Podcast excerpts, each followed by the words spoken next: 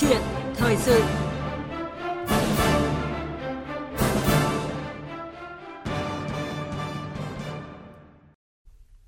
Thưa quý vị, thưa các bạn, trên cơ sở những kết quả kiểm soát đợt dịch COVID-19 lần thứ tư, chính phủ chuyển hướng chiến lược phòng chống dịch sang thích ứng an toàn, linh hoạt, kiểm soát hiệu quả dịch COVID-19 thông qua nghị quyết 128 ban hành ngày 11 tháng 10 năm 2021.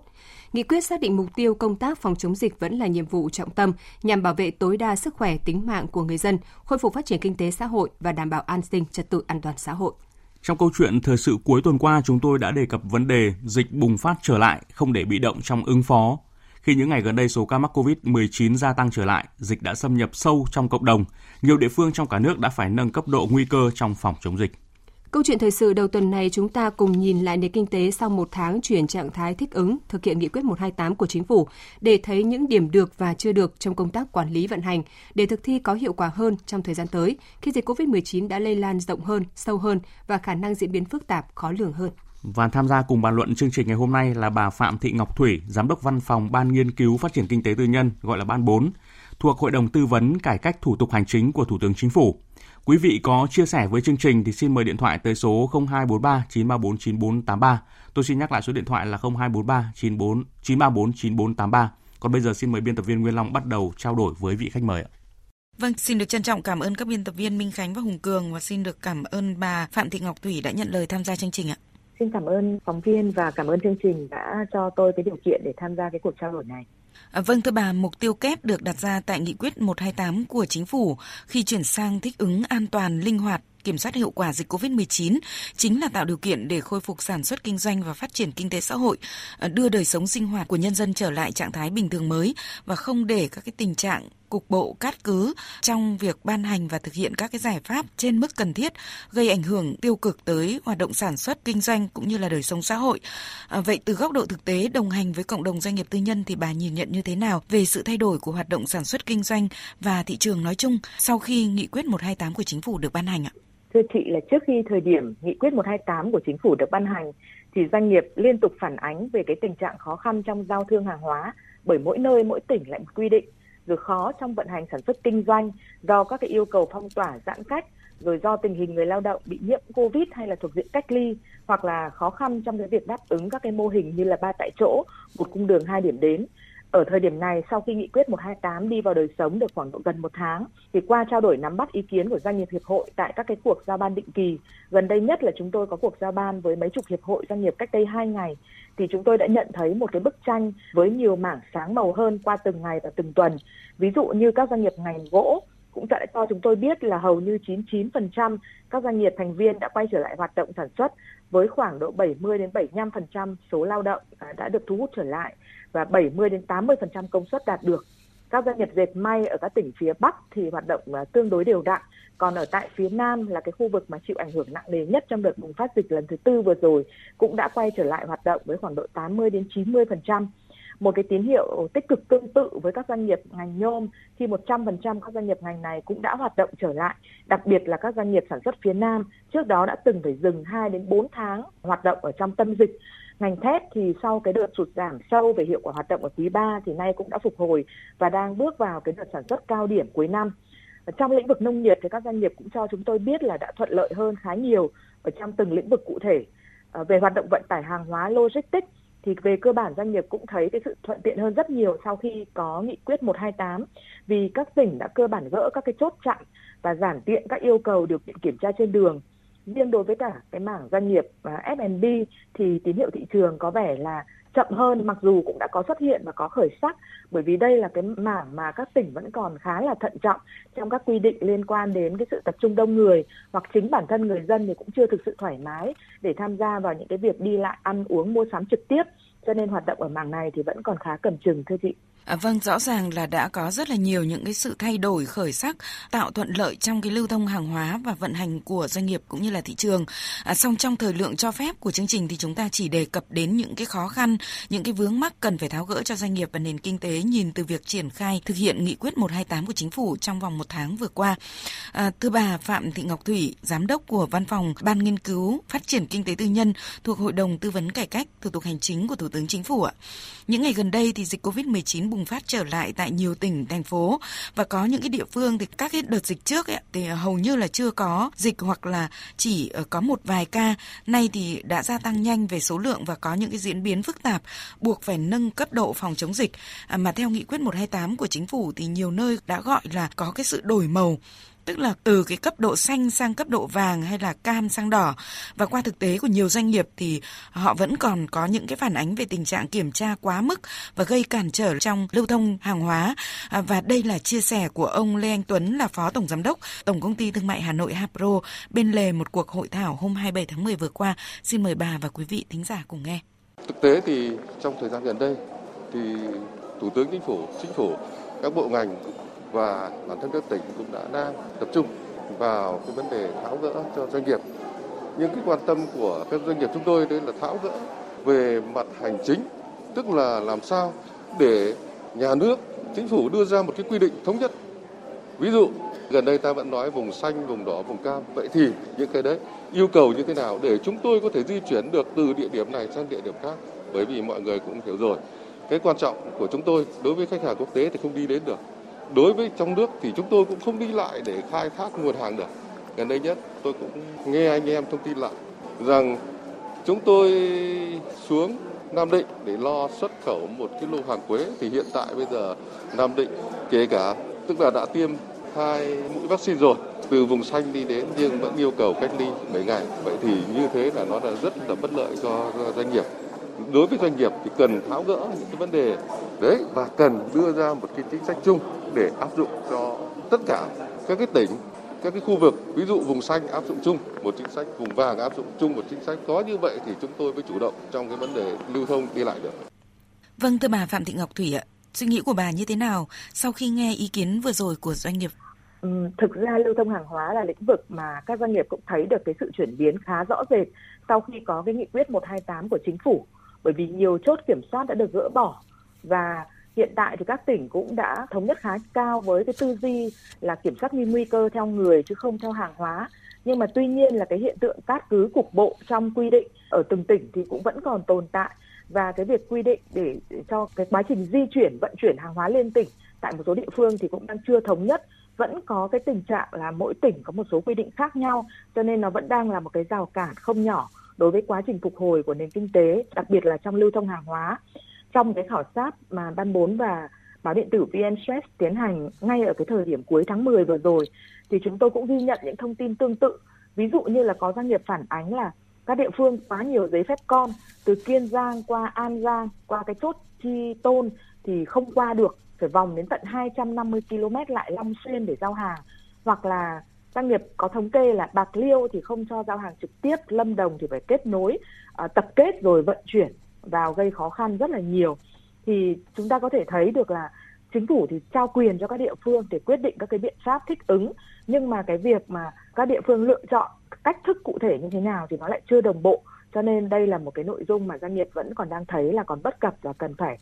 uh, tháo gỡ. Và với cái mong muốn là tình trạng này sớm được khắc phục triệt để tạo điều kiện cho doanh nghiệp và cho quá trình phục hồi kinh tế nói chung. Thì doanh nghiệp cũng nêu rất nhiều kiến nghị trong cái khảo sát vừa rồi mà chúng tôi tiếp nhận được. Đặc biệt tập trung vào một cái ý là mong các địa phương sớm đồng bộ hóa quy định trong di chuyển và vận chuyển hàng hóa liên tỉnh. Và rất mong chính phủ ra soát để có thể chỉ đạo địa phương nào vẫn tiếp tục gây ra những cái tình trạng kiểm tra trên mức yêu cầu hay là tạo ra những cái tình trạng ùn tắc gây lãng phí nguồn lực của doanh nghiệp và của xã hội thì cần phải có rõ trách nhiệm của những người đứng đầu hoặc là các cái bộ phận liên quan để có thể giảm thiểu tối đa những cái tình trạng quy định như vậy. Còn một cái nội dung nữa là doanh nghiệp cũng kiến nghị cần nhanh chóng đồng bộ hóa cái việc sử dụng các cái app công nghệ trong cấp mã QR code hoặc là truy xuất thông tin cá nhân, bởi vì hiện trạng ở các tỉnh hiện tại vẫn là nhiều tỉnh đang áp dụng những cái hệ thống khác nhau làm mất thời gian công sức và gây khó khăn cho người dân doanh nghiệp. Vâng như bà vừa chia sẻ ở, phần đầu thì hoạt động của doanh nghiệp ở các địa phương đã liên tục tăng trở lại và cái việc mà đăng ký hoạt động trở lại của các doanh nghiệp ở thành phố Hồ Chí Minh như chúng tôi cập nhật cuối tuần qua trong cuộc họp của thành phố Hồ Chí Minh thì cũng đã không ngừng tăng lên. Tuy nhiên thì cũng vẫn còn khá nhiều các cái khó khăn và xin mời bà tiếp tục nghe ý kiến của ông Nguyễn Nguyên Phương là Phó Giám đốc Sở Công Thương thành phố Hồ Chí Minh đã đơn cử về việc áp dụng bộ quy tắc an toàn trong phòng chống dịch trong doanh nghiệp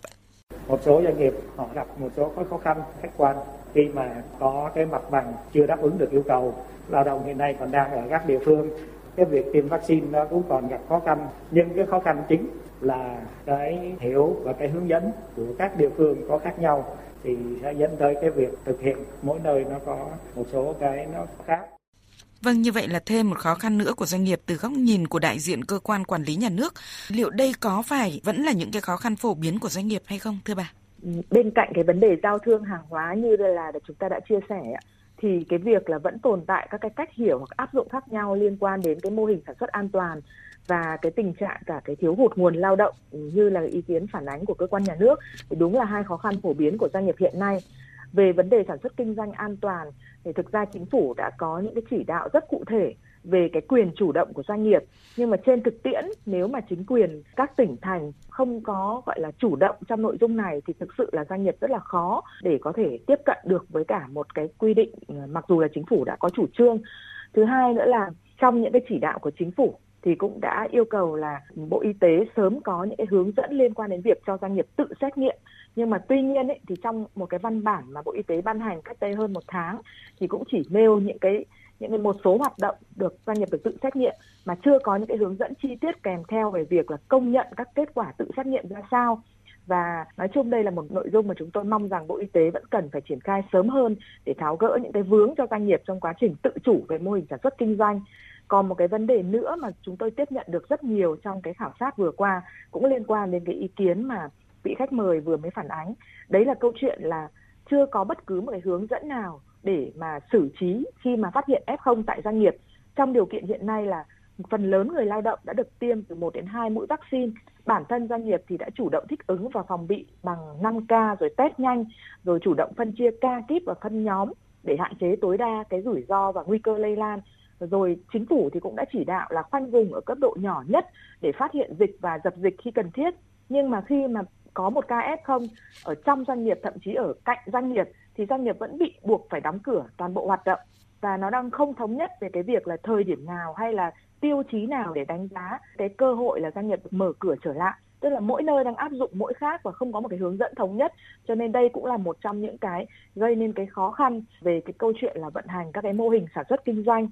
liên quan đến cái việc là cái nhóm lao động quay trở lại làm việc, thì thực ra là cái nhu cầu và cái sự thiếu hụt lao động ở mỗi một ngành, mỗi một khác, nhưng mà nó có một số cái đặc điểm chung à, đấy là cái câu chuyện là những cái người lao động của các doanh nghiệp mà người ta đã trở về quê thì nó chia ra làm các cái giai đoạn khác nhau. Cái giai đoạn về đầu tiên là tập trung vào những người lao động ờ, về trong tháng 7 thì cái nhóm này hoàn toàn chưa được tiêm vaccine và bây giờ rất khó để cho họ có thể quay trở lại sản xuất kinh doanh. Cái nhóm về thứ hai là về tầm tháng 8 và được tiêm khoảng một mũi vaccine nhưng hầu hết quy định hiện tại lại là yêu cầu là phải tiêm đủ được hai mũi vaccine thì mới đáp ứng cái tiêu chí là quay trở lại làm việc. Vì thế mà doanh nghiệp cũng kiến nghị là để có thể nhanh chóng phục hồi và đẩy nhanh công suất hoạt động thì mong cái chương trình tiêm vaccine tiếp tục quan tâm đến đối tượng là người lao động và bố trí tiêm cho người lao động từ 1 đến 2 mũi và rất là mong chính phủ có một cái động thái mang tính tổng thể để ra soát những cái quy định về di chuyển liên tỉnh nhằm tạo điều kiện cho những cái nhóm lao động khác nhau quay trở lại các cái tỉnh thành phố lớn hay các cái khu cụm công nghiệp. Vâng, được biết là Ban nghiên cứu phát triển kinh tế tư nhân thì cũng liên tục có những cái khảo sát thực tế hoạt động của cộng đồng doanh nghiệp tư nhân tại các địa phương. Vậy bà có thể cho biết cụ thể về những cái khảo sát này cũng như là những cái thực tế về việc triển khai nghị quyết 128 của chính phủ của các cái địa phương tới các cái hoạt động kinh tế ạ? Ờ, gần đây thì chúng tôi có một cái khảo sát trên khoảng độ gần 10.000 người lao động và gần 4.000 doanh nghiệp mà thực hiện ở ngay thời điểm cuối tháng 10 và hiện tại thì đang trong cái quá trình phân tích tính toán số liệu. Nhưng mà tuy nhiên ấy, từ cái kết quả tính toán sơ bộ thì chúng tôi cũng đã nhận diện được cái năm cái khó khăn lớn nhất mà doanh nghiệp đang phải đối mặt. À, doanh nghiệp có nêu những cái khó khăn cụ thể như là cái yếu tố cầu thị trường cũng chưa đảm bảo mở cửa để kinh doanh có lãi. Cái này thì nó đang tập trung khá nhiều vào cái bài toán của các doanh nghiệp quy mô vừa hoặc là nhỏ và siêu nhỏ bởi vì các doanh nghiệp đang thấy rằng là giữa cái việc là quyết định mở lại với một cái tình huống rủi ro là mở xong rồi là có một cái à, xuất hiện F0 hay một cái vì một cái yếu tố nào đó thì địa phương lại yêu cầu đóng cửa thì cái chi phí mở lại với cả cái chi phí có thể thu nhận được ở trong những cái thời điểm nó đang còn gọi là chập chững như thế này thì nó không đáng để cho doanh nghiệp mở cửa hoặc là nó không bù được cái nguồn chi phí đầu tư để mở lại. Nên nhiều doanh nghiệp nhỏ vừa đang còn khá thận trọng và đây là một khó khăn được nêu đầu tiên. Tiếp nữa là cái phản ánh liên quan đến giá thành các cái nguồn như nguyên liệu đầu vào hiện tại rất là cao. Cái việc mà tổ chức lại sản xuất là yêu cầu bắt buộc để còn đáp ứng những cái đơn hàng bởi vì chúng ta là đơn hàng xuất khẩu nhiều. Nhưng mà cái giá thành nguồn nguyên liệu đầu vào đang là áp lực cực kỳ lớn cho khối sản xuất. À, tiếp nữa một cái khó khăn doanh nghiệp cũng phản ánh là di chuyển của người lao động giữa các tỉnh cũng vẫn không dễ dàng đây chính là cái nội dung mà chúng ta cũng đã chia sẻ với nhau do cái tính đồng bộ trong các quy định là nó chưa đạt được. Thế rồi một cái nội dung nữa là cái đứt gãy chuỗi sản xuất, chuỗi cung ứng ở trong nước. Thực ra là suốt cái đợt dịch thứ tư vừa qua thì cái việc là đứt gãy các cái chuỗi sản xuất cung ứng trong nước là vấn đề lớn nhất. Và bây giờ thì sau khi nghị quyết 128 đã được vận hành khoảng độ gần một tháng, thì phần nào những cái hiện tượng này nó đã được khắc phục, nhưng mà nó vẫn chưa thể nào nối được những cái chuỗi sản xuất cung ứng như là cái giai đoạn trước. Cho nên đây vẫn là một khó khăn lớn mà doanh nghiệp đối mặt và cái à, nhóm khó khăn thứ năm mà doanh nghiệp phản ánh là cái tình trạng thiếu lao động nói chung và cũng đang khó trong câu chuyện tuyển dụng lại. À, ngoài ra một số khó khăn khác liên quan đến cái việc thực hiện nghị quyết 128 tức là phản ánh cái tình hình các địa phương áp dụng 128 như thế nào đối với hoạt động kinh tế thì doanh nghiệp cho biết là một số chính quyền địa phương thì vẫn quản lý theo cái tư duy là zero covid cho nên là cái việc áp dụng các cái mô hình sản xuất kinh doanh thì mỗi một địa phương một kiểu ví dụ như câu chuyện cách đây khoảng độ tầm 2 tuần, doanh nghiệp phản ánh rất nhiều về việc là tiền giang thì vẫn yêu cầu phải là một cái mô hình cứng là ba tại chỗ hoặc là một cung đường hai điểm đến. Rồi các địa phương khác thì lại yêu cầu là những doanh nghiệp nào mà đang áp dụng cái mô hình ba tại chỗ thì phải xin phép khi mà thay đổi người và cái thủ tục quy trình xin phép khi thay đổi người thì nó đang không thống nhất và nó cũng làm những cái thủ tục phát sinh. Thành ra nó không có quy trình, không có giấy tờ rõ ràng nó phụ thuộc vào cái, gọi là cái tính chủ quan của người xét duyệt. Thì đấy là những cái khó khăn mà doanh nghiệp đang còn nêu trong cái quá trình thực hiện nghị quyết 128 và chúng tôi cũng đã nêu trước đó rồi là những cái quy định không đồng bộ giữa các địa phương. Tại vì chúng ta cũng thấy là trong cái nghị quyết 128 thì trao rất nhiều quyền chủ động cho địa phương, nhưng điều đấy lại dẫn tới là những cái diễn giải và những cái triển khai khác nhau ở rất nhiều hoạt động liên quan đến sản xuất kinh doanh và vận hành kinh tế, thì đây cũng là một cái thực trạng mà các doanh nghiệp nêu trong cái đợt khảo sát vừa rồi của chúng tôi. À, vâng, thưa bà, những cái tác động của dịch COVID-19 lần thứ tư đối với nền kinh tế và cụ thể là cộng đồng doanh nghiệp nhỏ và vừa, các cái cơ sở sản xuất kinh doanh thì ở nghị quyết 128 của chính phủ cũng đã chỉ ra các cái trách nhiệm của từng bộ ngành trong việc hỗ trợ các cái hoạt động sản xuất kinh doanh cũng như là lưu thông phân phối. Và qua khảo sát thực tế thì xin bà cho biết là cái công tác phối hợp của các cái bộ ngành và địa phương ra sao và có cái điều gì mà nghị quyết 128 đã chỉ ra mà chưa được triển khai thực hiện và cần phải tháo gỡ để hỗ trợ cho doanh nghiệp ngay ạ? Nếu mà từ góc độ nhìn nhận của doanh nghiệp thì thực ra doanh nghiệp cũng thấy là trong cái đợt dịch bùng lần thứ tư vừa qua và khi mà chính phủ có nghị quyết 128 thì rất nhiều bộ ngành địa phương có một cái sự tích cực một cách ừ, gọi là tương đối tốt cho doanh nghiệp. Bản thân từng bộ thì với cái trách nhiệm cụ thể của mình thì họ cũng đã rất là nỗ lực để triển khai các cái hướng dẫn à, những cái chỉ đạo điều hành hay là cái việc thực hiện các cái hoạt động giả soát đánh giá vân vân nhưng mà đúng là cái điểm vẫn còn khá là hạn chế, đấy chính là cái sự phối hợp giữa các bộ ngành liên quan hoặc là giữa bộ ngành với địa phương. Chúng tôi đơn cử là có rất nhiều những cái nội dung là trong cái văn bản của chính phủ hay là trong cái hướng dẫn của bộ y tế thì nó mới quy định dưới dạng khung. Nhưng cái khung đó triển khai trong thực tiễn thì nó đang còn có những cái vướng hoặc là những cái thiếu thông tin hay là đang còn được diễn giải khác nhau. Thế chúng tôi nhận thấy là cái hoạt động giả soát đánh giá sau khi 128 ra đời là nó đang chưa rõ ràng. Và bởi vì đang chưa rõ ràng cho nên là có rất nhiều những cái tình huống mà doanh nghiệp nêu nó đang tồn tại ở các địa phương ấy, thì đang không có đầu mối cụ thể để doanh nghiệp có thể phản ánh và có thể kiến nghị để cho chính phủ có thể nắm bắt được một cách kịp thời để để tháo gỡ. Hoặc là có những cái nội dung mà bản thân giữa các địa phương trong cùng cái khu vực với nhau, như là cái tình huống là thành phố Hồ Chí Minh thì rất là chủ động trong câu chuyện là gửi văn bản cho các địa phương xung quanh để đề nghị về một cái quy trình di chuyển cho người, cho hàng, tạo thuận lợi cho người dân doanh nghiệp.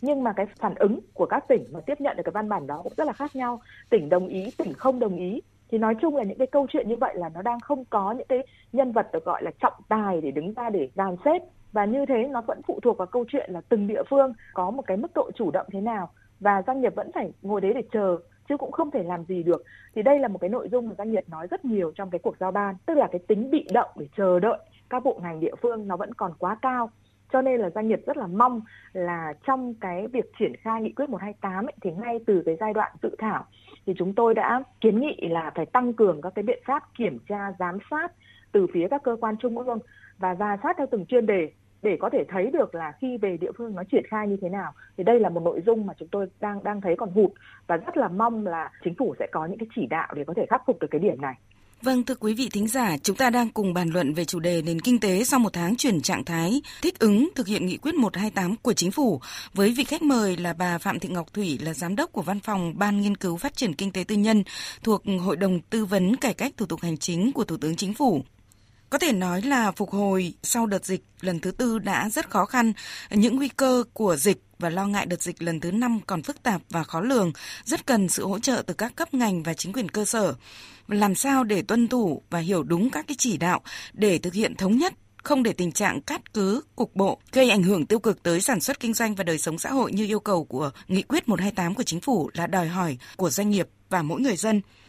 Vâng thưa bà Phạm Thị Ngọc Thủy ạ, thiếu lao động là một trong nhiều những cái khó khăn nan giải của doanh nghiệp sau đợt tránh dịch vừa qua và như trao đổi ở vừa rồi của chúng ta và nỗi lo lớn của doanh nghiệp khi mà quay trở lại hoạt động, đặc biệt là trong cái bối cảnh dịch bùng phát trở lại. Những cái nỗi lo này thì liệu có những cái biện pháp chung nào nhìn từ góc độ của bà để có thể hỗ trợ cho các doanh nghiệp ạ? Vâng thưa chị, doanh nghiệp hiện tại thì ờ, cái câu chuyện khó khăn về lao động thì cũng đã bày tỏ rất là rõ một cái ờ, nội dung thứ hai các doanh nghiệp mặc dù là khả quan về những cái tín hiệu gọi là phục hồi của thị trường nhưng mà vẫn rất là lo lắng nếu mà dịch bệnh có thể bùng phát trở lại. Thế thì bây giờ nói về hai cái nỗi lo này thì thứ nhất là gọi là có cái biện pháp nào?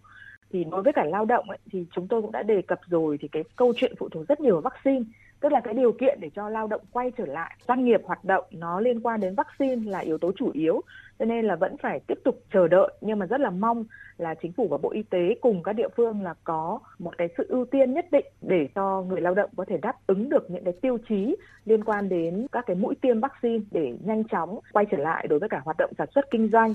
Thế còn về mặt dài hạn thì thực ra cái bài toán đối với người lao động cần quan tâm đến nhiều vấn đề hơn như thế nữa. Đó là câu chuyện của việc đào tạo lại. Đó là câu chuyện của việc là tổ chức một cái môi trường sống an toàn để cho người ta có thể vượt được qua những cái tâm lý lo lắng trong dịch bệnh. Thì một số địa phương trong thời gian qua đã có sự chủ động. Ví dụ như thành phố Hồ Chí Minh đã có cái tuyên bố về việc là sẽ đẩy mạnh cái nhà ở xã hội hay là những cái quan tâm khác cho người lao động. Nhưng đây phải là một cái bài toán mà nó cần diễn biến ở trên diện rộng. Nó cần được nhiều địa phương quan tâm hơn và nó cần trở thành một cái chương trình ở trên toàn quốc. Và muốn như thế thì cái câu chuyện của cái việc phối hợp công tư và đối thoại công tư vẫn là một nội dung mà chúng tôi đề nghị đi, đề nghị lại. Tức là khi nào mà chính phủ và chính quyền các cấp coi doanh nghiệp như là một cái chủ thể, có một cái quyền và trách nhiệm trong cái việc gọi là phòng chống dịch, thay vì chỉ là một đối tượng quản lý, thì khi đó thì những cái câu chuyện gọi là bàn thảo, nhận diện các khó khăn vướng mắc và tìm giải pháp vượt qua khó khăn,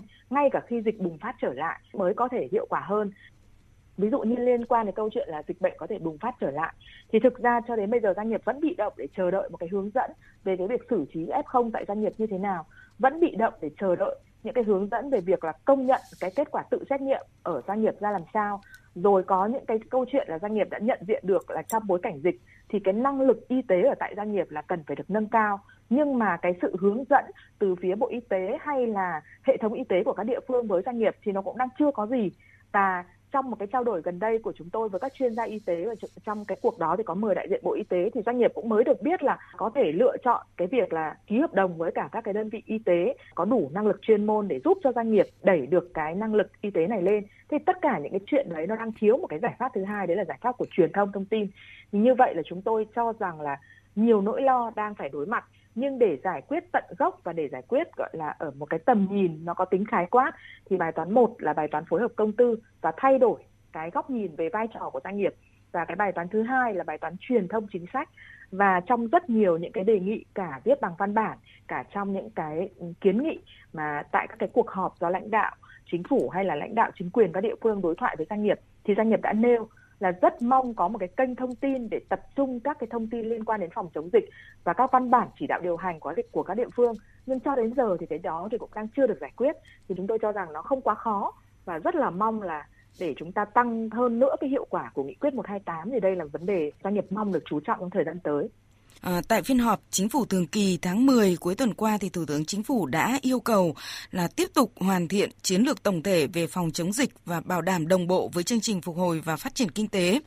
Và tại cuộc đối thoại giữa doanh nghiệp với chính quyền thành phố Hà Nội cũng được tổ chức vào cuối tuần qua thì doanh nghiệp cũng kiến nghị là cần phải nhanh chóng có các cái giải pháp cụ thể hóa nghị quyết 128 của chính phủ về việc thích ứng an toàn, linh hoạt, kiểm soát hiệu quả dịch COVID-19 để khôi phục phát triển kinh tế xã hội và tạo điều kiện cũng như là cơ hội cho các doanh nghiệp phát triển sản xuất kinh doanh. Vậy bà nghĩ sao về các cái yêu cầu và đòi hỏi thực tế này?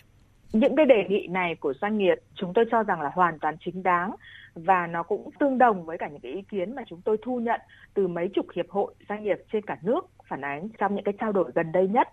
Nghị quyết 128 thì có rất nhiều những cái chủ trương mà doanh nghiệp ghi nhận, đặc biệt ghi nhận nhưng mà cái quá trình triển khai thì bởi vì cái hướng dẫn là nó đang còn thiếu thông tin, hoặc là cái quá trình mà triển khai và suy nghĩ ở dưới mỗi một địa phương nó lại khác nhau. Cho nên là doanh nghiệp thì đang mong là có một cái từ mà doanh nghiệp nhắc đi nhắc lại mà chúng tôi thu nhận đấy là cái từ đồng bộ. Mà muốn có đồng bộ thì phải có hướng dẫn từ trên xuống. Cho nên là cái câu chuyện này là chúng tôi cho rằng là nghị quyết 128 là cái hướng dẫn tạm thời. Vậy thì chắc là trong một thời gian ngắn tới đây chính phủ thu nhận các cái thông tin, các cái kiến nghị từ các kênh thì sẽ có một cái hướng dẫn mà nó gọi là đầy đủ hơn thì chúng tôi mong là những cái vấn đề mà đang còn cái mặt hạn chế trong triển khai 128 sẽ được giải quyết. Trong đó có câu chuyện là thống nhất những cái cách hiểu, cách triển khai từ trên trung ương xuống địa phương. Và thứ hai nữa là bổ sung những cái hướng dẫn ở những cái khía cạnh đang còn thiếu hụt. Như chúng tôi đã nói là làm thế nào để di chuyển liên tỉnh làm thế nào để thông thương liên tỉnh, làm thế nào để các doanh nghiệp mà có xuất hiện F0 người ta tự chủ được với bài toán ứng xử, làm thế nào để doanh nghiệp triển khai được cái hoạt động là tăng cường năng lực y tế rồi tự xét nghiệm một cách chủ động thay vì chờ đợi những cái quyết sách, những cái cấp phép hay là những cái sự xét duyệt của các cấp địa phương thậm chí có những cái doanh nghiệp viết rất là cụ thể như thế này, rất mong trong hướng dẫn của trung ương và địa phương hạn chế những dấu ba chấm. Bởi vì những dấu ba chấm này được các địa phương diễn giải với rất nhiều các cái cách thức khác nhau, làm khó cho cả người thực thi cũng như là đối tượng là doanh nghiệp. Và nó có thể dẫn đến những cái tình trạng lạm dụng. Thì xin nêu một số những ý kiến như thế để thấy là cái phản ánh của doanh nghiệp tại Hà Nội là một cái tiếng nói chung của doanh nghiệp trên toàn quốc. Vâng thưa bà, như chúng tôi đã giới thiệu ở phần đầu của chương trình thì hôm nay Quốc hội họp tập trung tại nhà Quốc hội để thảo luận ở hội trường về kết quả thực hiện kế hoạch phát triển kinh tế xã hội năm 2021, dự kiến kế hoạch phát triển kinh tế xã hội năm 2022 và từ các cái khó khăn của doanh nghiệp có rất là nhiều những cái vấn đề vượt thẩm quyền của chính phủ thì theo bà cần tính đến những cái giải pháp hỗ trợ doanh nghiệp như thế nào cả trong trước mắt và lâu dài? Trong cái thảo luận của chúng tôi trong cái cuộc giao ban mà tôi có đề cập là cách đây hai ngày thì chúng tôi cũng thấy rằng là để mà xây dựng được một cái chương trình phục hồi hiệu quả cả trong chung và dài hạn thì chúng ta cần tập trung vào ba cái mục tiêu rất là lớn. Thứ nhất là hỗ trợ doanh nghiệp và người lao động vượt qua những cái khó khăn mà họ đang phải đối mặt và thứ hai nữa là sẽ phải hỗ trợ doanh nghiệp để kết nối nền kinh tế Việt Nam với kinh tế thế giới, tức là kết nối cung cầu ở trong và ngoài nước và tiếp nữa là sẽ phải cần phải phát triển, thiết lập các cái nền tảng để hỗ trợ cho cái quá trình phát triển kinh tế như là về thể chế hạ tầng, rồi các cái bài toán liên quan đến người lao động. Đấy là những cái vấn đề lớn, nhưng bây giờ chúng ta làm cái gì trong trước mắt và lâu dài? Thì như chúng tôi đã nói, tức là cần phải tách một số vấn đề ra vì một số vấn đề nó có lát cắt ngang và một số vấn đề nó là thuộc từng ngành cụ thể. Đối với câu chuyện trước mắt thì cần phải nhận diện xem doanh nghiệp đang khó cái gì nhất để có thể hỗ trợ. Cái bài toán khó về cái việc là đưa lao động quay trở lại sản xuất kinh doanh nó liên quan đến cái tiêm vaccine thì đấy là cái thứ mà có thể gỡ được ngay và luôn. Nhưng về bài toán lâu dài là cái kỹ năng của người lao động có phù hợp với cả những cái xu hướng dịch chuyển về các cái hình thái lao động trong bối cảnh dịch hay không thì đấy là những thứ mà chúng ta phải đặt vào một cái chương trình trung hạn để có quá trình đào tạo, hướng dẫn và dạy mới những cái kỹ năng cho người lao động hay là tính toán lại xem là trong cái bối cảnh dịch vừa rồi, cái di dân và di lao động như vậy nó có ảnh hưởng gì đến cái thị trường lao động hay không? Đây cũng là câu chuyện của trung hạn và dài hạn thì cần phải có những cái nghiên cứu. Hoặc là chúng ta nói về những cái câu chuyện là hỗ trợ cho lao động, thì rõ ràng trong thời gian qua thực sự là doanh nghiệp rất là ghi nhận là chính phủ có rất nhiều những cái chính sách hỗ trợ rất kịp thời. Và cứ doanh nghiệp gặp vấn đề một cái là cũng thấy là chính phủ có ngay những cái động thái hỗ trợ nhưng đấy, hầu hết các cái biện pháp đó là những biện pháp mà hỗ trợ trong khoảng thời gian ngắn, tức là nhanh và ngắn. Thế còn bây giờ để phục hồi thì cái thời gian cao điểm nó sẽ rơi vào năm 2022 và 2023 thì doanh nghiệp mong là bên cạnh những cái quyết sách ngắn hạn thì sẽ cần phải có những cái quyết sách mà mang tính dài hạn. Thứ nhất, các cái gói hỗ trợ là nó phải đủ sâu, đủ rộng thứ hai là nó phải tính toán được cái biên độ phục hồi, tức là cái mức độ ảnh hưởng và biên độ phục hồi của từng ngành để thiết kế chúng và đúng theo ngành, chứ không phải là những câu chuyện nó phủ rộng như cái thời gian vừa qua. Thời gian vừa qua là câu chuyện phủ rộng và chia đều, cho nên là doanh nghiệp nhận được thì đều rất là tốt, nhưng mà để mà phục hồi và thực sự phải dùng từ là để bứt phá được trong chung và dài hạn thì phải có những cái thiết kế sâu rộng và trúng đích hơn nữa. Thêm một cái vấn đề nữa mà doanh nghiệp nêu rất nhiều là cái này liên quan đến cả trước mắt và lâu dài. Đấy là bài toán của thực thi chính sách. Là chúng ta có rất nhiều chính sách tốt, nhưng mà trong những cái khảo sát của chúng tôi có thể là cùng là một câu chuyện là cho người lao động ừ, hoặc là các cái chủ doanh mà có lao động bị ảnh hưởng trong dịch được hưởng các cái chính sách dự cho vay để trả lương hay là tiếp nhận những cái gói hỗ trợ của chính phủ. Mỗi nơi thực hiện một khác. Ngay tại Hà Nội thôi là một nơi rất là gần ờ, những cái chỉ đạo của chính phủ. Thì mỗi một quận lại có một cái hướng dẫn khác nhau rồi có những cái thời gian là gì? Chính phủ triển khai hai cái gói liên quan đến người lao động và người sử dụng lao động trong khoảng thời gian cách nhau mấy tháng thì có những quận lại chưa kịp triển khai cái gói này thì lại yêu cầu doanh nghiệp là chờ một cái hướng dẫn của gói tiếp. Thì những cái câu chuyện liên quan đến thực thi như thế nó vẫn đang tồn tại ở rất nhiều và nó làm giảm sút cái hiệu lực, hiệu quả chỉ đạo điều hành của chính phủ. Nó giảm đi cái ý nghĩa nhân văn trong các cái gói hỗ trợ. Cho nên là cái khắc phục trong cái chất lượng trong triển khai và thực thi các chính sách của chính phủ là một câu chuyện mà chúng ta phải quan tâm đặc biệt cả trước mắt và lâu dài. Vâng, thời lượng của câu chuyện thời sự đã hết và một lần nữa thì xin được trân trọng cảm ơn bà Phạm Thị Ngọc Thủy là Giám đốc Văn phòng Ban Nghiên cứu Phát triển Kinh tế Tư nhân thuộc Hội đồng Tư vấn Cải cách Thủ tục Hành chính của Thủ tướng Chính phủ đã tham gia câu chuyện thời sự với chủ đề là nền kinh tế sau một tháng chuyển trạng thái thích ứng, thực hiện nghị quyết 128 của Chính phủ với những phân tích và khuyến nghị vừa rồi ạ. Vâng, cảm ơn chị và chương trình.